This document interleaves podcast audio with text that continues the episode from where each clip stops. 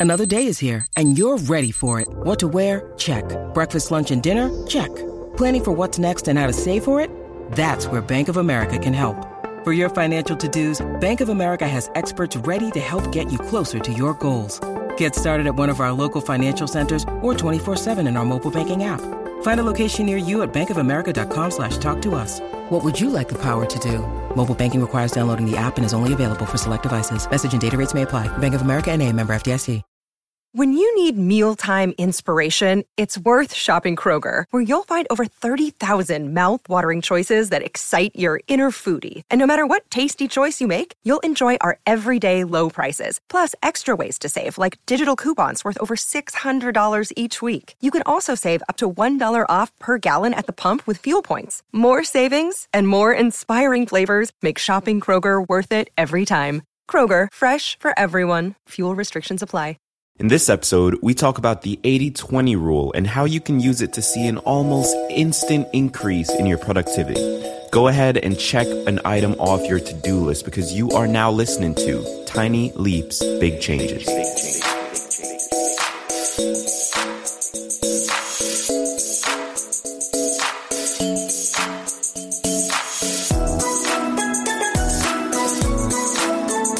Welcome to another episode of Tiny Leaps, Big Changes, where I share simple, research backed strategies you can use to get more out of your life. My name is Greg Clunis, and back in episode three of the show, I had a fantastic guest named Pierrette Ashcroft come on to drop some serious knowledge bombs on productivity and how to get more done.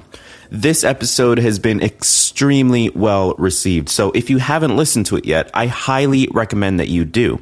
Now, there was one really important thing that she said though. I think a lot of people think of productivity as getting their work done efficiently, and I agree with that, but I would also add another important point, and that is that you're getting your most important work done. It's not about being busy, but accomplishing what's going to bring value to you. This statement stuck with me and it got me asking another question that's just as important for being productive. How do we actually figure out what area to focus on? This is where the Pareto principle, otherwise known as the 80-20 rule, becomes useful. Simply put, the 80-20 principle is the observation that most things in life fall into an uneven distribution. When applied to productivity, it states that approximately 80% of your results will come from 20% of your efforts.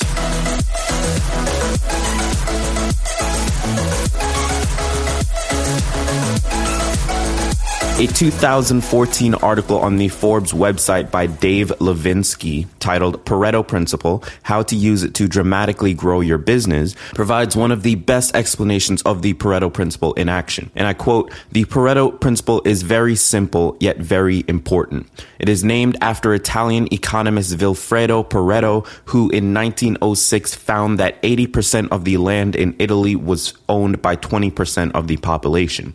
What was most important about Pareto's findings was that this 80-20 distribution occurs extremely frequently. For example, in general, 20% of your customers represent 80% of your sales, and 20% of your time produces 80% of your results, and so on. As I've already hinted at, this principle applies extremely well to the activities we do each day. If you were to look at your to-do list on any given day, chances are that the items on it do not hold an equal level of importance. In other words, one item may produce a higher value than another. When applied, the 80-20 rule shows us that approximately 20% of the items on the list will produce 80% of the beneficial outcome. But I want to be very clear here. This does not mean that you can just ignore the other 80% of things on your to-do list. They still need to get done. What the 80-20 rule allows us to do though is figure out how to split up our time. If we know that 20% of our to-do list items will produce the highest value, then we can choose to give the majority of our time to those tasks in order to maximize the value that they offer. There are also a lot of situations where this rule can't be applied, but in regards to productivity and our to-do list, it is a fantastic way to identify what the most valuable tasks are and improve our productivity overall. So here is the challenge for this episode. take a look at your to do list for the day or even for the entire week. And you should try and go line by line and identify the potential outcome each task will have. Once you have a rough estimate of where each task ranks, compare its potential outcome against your overall goal. The question to ask here is, how much does doing this task move me towards my overall goal? When you have an answer, you can now divide your to-do list into your 80-20 distribution or 70-30 or 55-10 or whatever the distribution falls into naturally. Spend the majority of your time on that percentage that's going to give you the most value towards your end goal. Today's book recommendation is The 80 20 Principle by Richard Koch, The Secret to Achieving More with Less. This is a great book that breaks down how the 80 20 principle can be applied to various areas of life from entrepreneurship to productivity, etc., etc. And if you'd like to get a free audio version of this book, you can do so by going to tinyleapsbook.com and just sign up for Audible's free trial. You can cancel at any time and keep the free book. So honestly, what have you got to lose?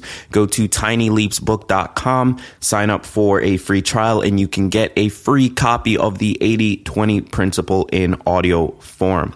That is it for episode 11. Thank you so much for listening. And if you like the show, the number one thing you could do to show your support is leave us a rating and review in iTunes. Here is a great review left by listener Don Hutchison. I've been an inveterate list maker for four years, but it wasn't until this illuminating episode about the power of list making that I fully understood the why behind my obsession with being so focused and organized. Greg's comments are well researched and documented, and he shares insights and observations that bring a seemingly dry topic to life. Well, thank you so much for taking the time to listen and write a review, Don. It means the world to me that you're enjoying the show. And if you'd like your review read on the show, then you've got to leave one. So head over to iTunes right now. And while you're doing it, you may as well subscribe to the show. Until the next episode, I've been Greg Clunis, and remember, all big changes come from the tiny leaps you take every day.